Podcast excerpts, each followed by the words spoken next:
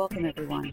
For today's show, we'll talk about Marvel's Agents of S.H.I.E.L.D., a Batman book ending soon, the next game in the Arkham series, the 50th anniversary of Doctor Who, Daleks in the Water, General Zod makes his demands to the world, Browncoats vs. Fox, DCUO, and of course, our streaming television season of the week.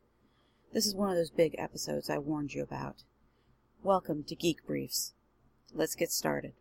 Up first, let's talk about Marvel's Agents of S.H.I.E.L.D. I first heard about the ABC pilot order for the Marvel television series back in August last year. Filming for the Joss Whedon directed Marvel's Agent of S.H.I.E.L.D. pilot began back in mid January. The script was co-written by Whedon, his brother Jed, and Jed's wife, Maurissa Tancharoen. They previously collaborated on Dr. Horrible's Sing-Along blog. It's expected that Jed and Maurissa will be the actual showrunners, with Whedon adding his influence to story development. Jeffrey Bell from Angel and Alias fame and Jeph Loeb of Smallville, Lost and Heroes will be executive producers. S.H.I.E.L.D. is meant to be autonomous to the Marvel film storylines, but will be peppered with bits and pieces of the Marvel Universe once the series has found its own equilibrium. One of those pieces is a recognizable face from the Marvel Studios fan universe, Agent Coulson, played by Clark Gregg. Now, given Coulson's fate at the end of the Avengers movie, it'll be interesting to see how they validate his reappearance in the Marvel Universe. Other casting announcements have included Ming Na Wen as Agent Melinda May. You may recognize her as the voices of Disney's Mulan, Lisa Wu from the Spawn series, Detective Ellen Yin in The Batman, and recently I saw her as Senator Wen in Eureka. J. August Richards, a Whedon alum who played Charles Gunn in the television series Angel, is confirmed to have a role in the pilot. By the way, fans of Richards can also look forward to seeing him in another comic book inspired television show in the coming weeks. He's going to be on the April 24th episode of the CW's Arrow, playing a character called Mr. Blank. S.H.I.E.L.D. is expected to be a part of ABC's 2013 2014 fall schedule. However, the schedule won't be announced till Tuesday, May 14th. It has been rumored that they may possibly get picked up even earlier than that, but we'll just have to wait and see. Now, okay, this could be considered spoilers, but since it's almost a year since the Avengers movie, ah, screw it. Okay, um, I'm gonna go on a slight tangent. Uh, let me say this now. I liked Clark Gregg's character in the Marvel films. I adored the Hulk. He was done right in the Avengers. I dig Tony Stark's snarkiness. Avengers overall was a very fun popcorn movie but I was epically taken out of the film when Whedon basically pulled a Whedon on Coulson's character. And for those that don't know what I'm talking about, what I call a Whedon is the use of a character death to cause emotional upheaval in the audience or to get a plot moving when the storyline has been painted into a corner. I see it as a cheap tactic that insults the intelligence of his audience, and it's used far too often in many of Whedon's projects, to the point that death is desensitized. Audiences don't have to be told what to feel. And when Coulson's death happened in my theater, there were actually boos. People booed, and I heard one person in front of me say, Told you, and another said, I called it. Now, how horrible is that? I can understand when a writer has a formula that's their staple, that they're actually known for, but to use death to the point that no one feels like they can invest in a story is really sad. Okay, that rant's over with. Um, I'm going to climb off my soapbox, and even saying that, even airing out my issues with Whedon's use of death, he does have an excellent grasp on secondary characters and witty dialogue, so long as he's not pushing the witty. A prime example is a character who has only one good eye saying in one of his shows, Hey, party in my eye socket and everyone's invited. I can't make this up. There's no way. He, it was actually that bad and he actually did say that. Even with the negatives I've voiced, I'm optimistic. There's a good chance that this could be an, a quality series. And I'm interested to see how Coulson plays in all this and how the ensemble works together. Only time will tell. I don't know how many of you are reading Batman Incorporated, but there was a serious plot development in issue 8 that will have lasting effects on all the Bat family titles. I started reading at issue 6, and I really enjoyed the push and pull between Talia al Ghul and Batman with their son Damian Wayne in the middle of it. I'd kept my nose out of the uh, spoilers on the internet and was one of the rare few surprised by what happened in issue 8. Batman Incorporated is the first time I've read a story with Damian Wayne as Robin, and I have to say I really like him. He's spunky, a little love starved, a bit crusty, but he has a soft, gooey center. You just have to look at his collection of pets to realize it. I mean, he saved a cow from a slaughterhouse and named it Bat Cow. How flipping adorable is that? But after saying that, there has been a development with the book. Grant Morrison had previously announced his departure from the series, and rather than continue Batman Incorporated without him, DC Comics has decided to end the series with issue 13. The news comes as little surprise. Morrison used the title to tell the tale of Batman's international team of heroes that he began back in 2010. The first arc ended in December 2011, following the New 52 relaunch, with the second volume debuting in May of last year. According to the solicits, the final issue will sport a variant cover by Morrison himself. My only hope is that they attempt to wrap up the storyline concerning Talia and Batman by then. Grant Morrison no doubt has an end planned for his arc, but I'd hate for there to be any loose ends. Batman Incorporated number 13 will go on sale July 14th. It was announced last week that Batman Arkham Origins will be available worldwide on October 25th this year. Arkham Origins is the prequel to the amazing, critically acclaimed Batman Arkham Asylum and Batman Arkham City games that were developed by Rocksteady back in 2009 and 2011. It might come as a surprise to some Arkham fans that the series developer Rocksteady Studios will not be involved in Origins. Instead, the publisher has decided to go in-house with a studio in Montreal. In this Arkham series prequel, the story is set years before Arkham Asylum and Arkham City. Black Mask has put a price on Batman's head, and eight of the most deadly assassins in the DC universe have come to Gotham, on Christmas Eve no less, to kill the Bat. From everything I've read, the origin story seems to be very much inspired by Batman Year One and Legends of the Dark Knight. In fact, gamers will play as a young and unrefined Batman while he faces a defining moment in his early career as a crime fighter. As the story unfolds, Batman will meet many important characters for the first time and forge key relationships. Half of Arkham Origins world map is actually a past version of the same environment that we saw in Arkham City, which is now called Old Gotham.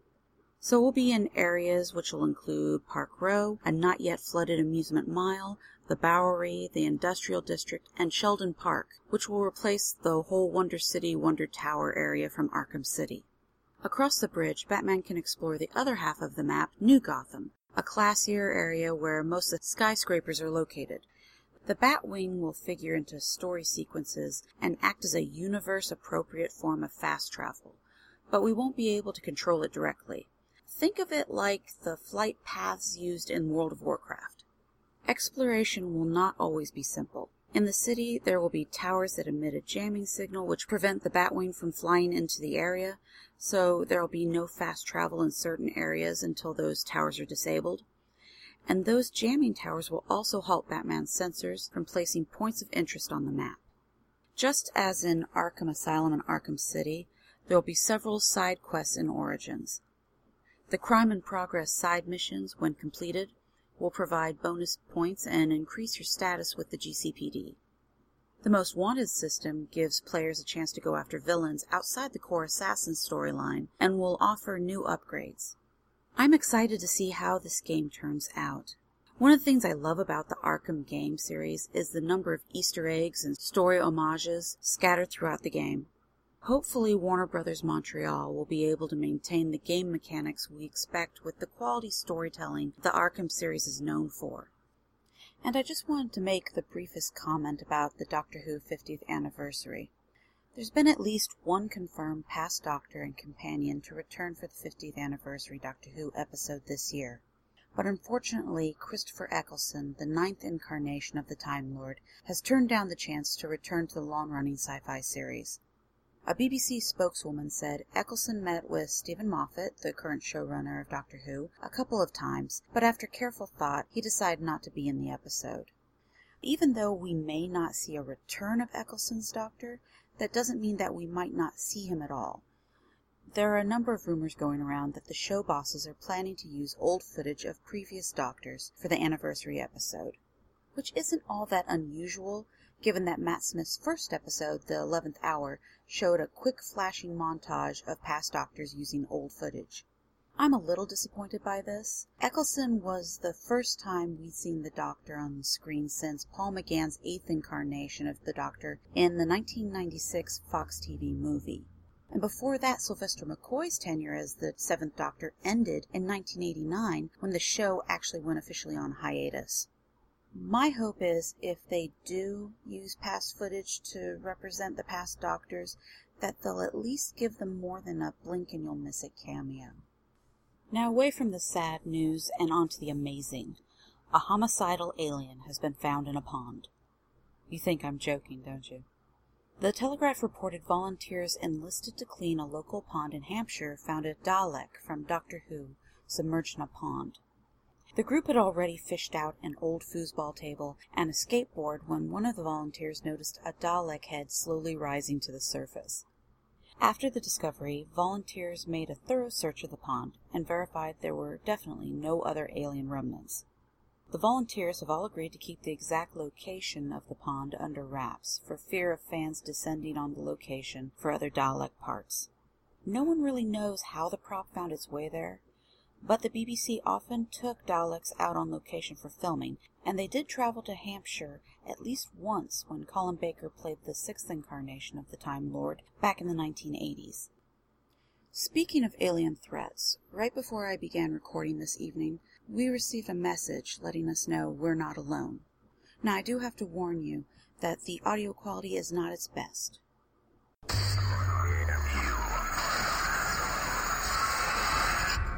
My name is General Zod. For some time, your world has sheltered one of my citizens.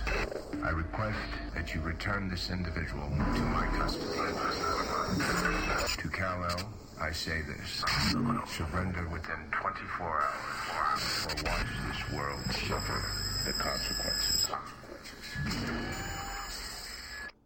For those that haven't been watching manofsteel.com, there's been some strange goings on at the site.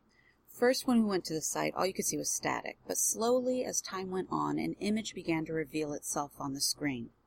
And what we saw was General Zod's shield emblem, followed by a distorted message you just heard. If you want to see the video for yourself, you can go to the Geek Briefs Twitter and Facebook pages, or check out the video at manofsteel.com. But this is not the only bit of viral marketing that we've seen for the Man of Steel. A website called the Deep Space Radio Wave Project surfaced in December 2012 asking people to decode a series of transmissions from Antarctica that were originally mistaken to be deep space radio signals. On April 13th, the site became active again, requesting help in decoding a new transmission believed to be an extension of the language decoded last year. And now, a new billboard has shown up in Culver City with a Kryptonian inscription. Using the established Kryptonian number system shown on the Deep Space Radio Wave Project site, the billboard translates to an Internet IP address of 168.161.242.137, at which the website www.iwillfindhim.com is being hosted. A new Kryptonian countdown has begun at this site. Translated, the deadline for this 48-hour countdown equates to approximately 7:18 p.m. Central Standard Time on Tuesday, April 16th. I'm seriously getting juiced about this countdown. Many believe it will be the third trailer for The Man of Steel, which has been reported to clock in at 3 minutes and 8 seconds and contains scenes that may cause a child brief anxiety or fear and restrained portrayals of non-graphic violence. Yes! I cannot wait for this. I love viral marketing. And for those of you who are fans of Firefly and that make Jayne hats, watch out. Fox is coming for you. As if Firefly fans didn't hate the Fox network enough, it seems Fox has cracked a hornet's nest open over fan made Jayne Cobb hats by sending out cease and desist notices to browncoats who make them. Let me get this out of the way first. Fox owns the Joss Whedon series Firefly, and as the rights holder, they are allowed to do whatever they want to do with it. If they want to license Firefly toilet paper with Niska and Saffron's likenesses on it, they have the right to do so. If they want to make Reaver aftershave, they can do that too. That being said, I can understand some of the aggravation this story has caused. A seller of Firefly fan items commented on their Facebook about a recent situation concerning fan made hats.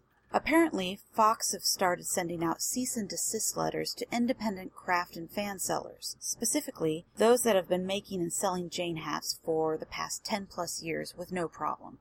These are people that are not huge manufacturers. They don't have a factory shooting out a hundred hats an hour. These are people that are most likely making a tiny bit of pocket money from their knitting, and then now, because of all this kerfuffle, they aren't even able to make that because Etsy has banned them due to this situation. Now, Etsy banning users without warning or explanation over what they consider copyright infringement is nothing new, but this specific situation seems to have a source. Ripple Junction obtained the rights to mass produce the Jayne hat from Fox. Instantly, the hat became a huge seller on sites like ThinkGeek, and that's when this annoying little chain reaction happened. You see, Ripple Junction and ThinkGeek have both said that they have absolutely no part in sending out the cease and desists. However, someone reported these independent shops to Ripple Junction, and as an official license holder, by contract, they're obligated to report them. Fox Legal, doing their due diligence, sent Etsy the legal notifications. The closed shops are the ones specifically brought to the attention of Ripple Junction. The other cease and desists Etsy are issuing are being used to legally cover their posteriors. What's funny about this whole situation is that C&Ds have been sent out over ski caps. I mean, let's face it, the Jayne Cobb hat used on Firefly was a knit ski cap. Now, I know some of you naysayers are going to say that the cap is an original design that was specifically made for the show.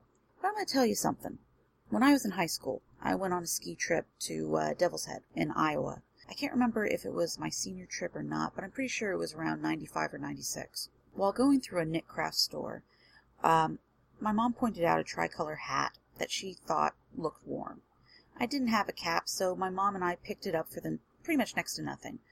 A few years later, I noticed the same hat on a certain sci fi western TV show.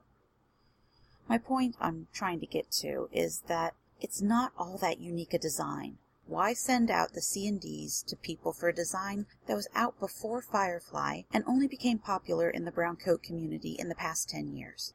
Now, there's been some slight silver lining that's been formed because of this whole situation coming to light. Think Geek has decided to donate the profits from all Jayne hat sales on their site to Can't Stop the Serenity, a brown coat charity that raises funds and awareness in support of equality now. The seller has said that they'll continue to make that donation until they run out of stock. Also, I need to give major props to an Etsy seller called Craft Otaku for posting one of the most interesting Jayne Hat backstories that I've ever seen.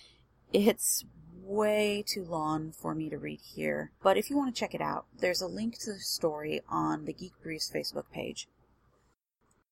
Okay, originally when I was setting up the notes for today's episode, I was going to discuss the most recent announcements from DC Universe Online. Specifically, I was going to discuss DLC 7, which has been given the title Origin Crisis. I was also going to discuss Update 25. However, the notes are exceptionally extensive, and I think I would ra- rather do it justice if I gave it its own special episode. So I've decided uh, for this week and this week alone, I'm going to go ahead and separate the podcast into two podcasts and put them both out in one week. So we'll get two podcasts for the price of one. Honestly, I was just going to do the DCO this week, but because of all that news that just sort of flopped into my lap, especially the Man of Steel items, which I can't resist, I have to share with everyone, I think that's the best option. So I'm going to skip these rather extensive notes that I put down because I could easily do an hour with these alone and we're already into 20 minutes. And there's my phone. Let me go ahead and get that and then we'll go ahead and do our streaming television season of the week. Sorry about that delay, folks. Welcome back. Now we're going to go ahead and do our streaming television season of the week, which happens to be Robot Chicken Season 1.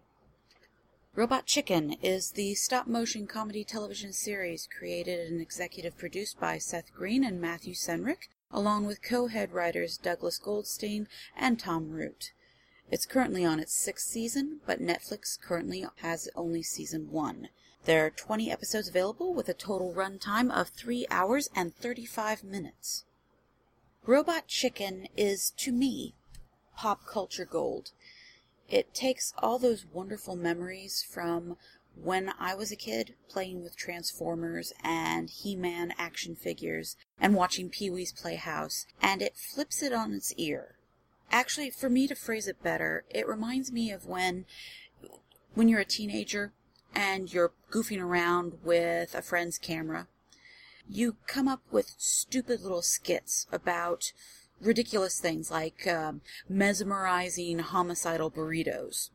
Or uh, what if Catwoman was the she-male in the crying game? I'm serious. I, I do think about these weird things from time to time. And that's okay. Being a geek means that you kind of look at things from a skewed angle. And uh, you find the humor in them. Because Robot Chicken has that randomness to it that only sketch comedy can provide. Add to that the amazing work that they're able to do with stop motion, and that randomness is art. Cool, groovy, sometimes pervy, but always fun art. A few of my favorite sketches uh, from this season, well, one of them was The Mongoose, Nature's Deadliest Assassin where you have like a Richard Attenborough voice, you know, doing the n- nature documentary thing, talking about how deadly the mongoose is. Finally, he gets into position on a hill and he pulls out his sniper rifle and he sets up his tripod and his little uh, sights and he ends up shooting Kennedy. Another good one, a quick one, was when you had Santa Claus ringing a bell outside a department store doing a Monty Python going, Bring out your dead. Or the Scarecrow from The Wizard of Oz, actually in the prison of Oz and he gets shanked by somebody in the lunchroom. Actually, a really good one was the evil villain carpool, where you have four villains. You have Mumm-Ra from Thunder, yeah, it's Mumm-Ra th- from Thundercats, Skeletor from He-Man. You have Lex Luthor, of course, from the DC Universe. And you have what I like to call kitchen towel or shower curtain Cobra Commander. That's when he was in that outfit where he didn't have the silver dome-ish faceplate, but he actually had like this blue curtain and in his little uniform, which it looks sharp, admittedly, but it just he doesn't remind me of Cobra Commander unless he has that actual silver faceplate. Well, I think that's our show for today. The next streaming movie of the week is going to be Red State. It was directed by Kevin Smith and starred John Goodman, Stephen Root, Michael Parks, Kevin Pollak, and Anna Gunn. It's currently available on Netflix Instant Watch. If anyone wants to sit down and share your thoughts about the movie, or anything else for that matter, the email is geekbriefs at live.com. You can also contact the Geek Briefs Studios at the Twitter account at Geek Briefs or the Geek Briefs Facebook page. I'll see you next time. Thanks for listening.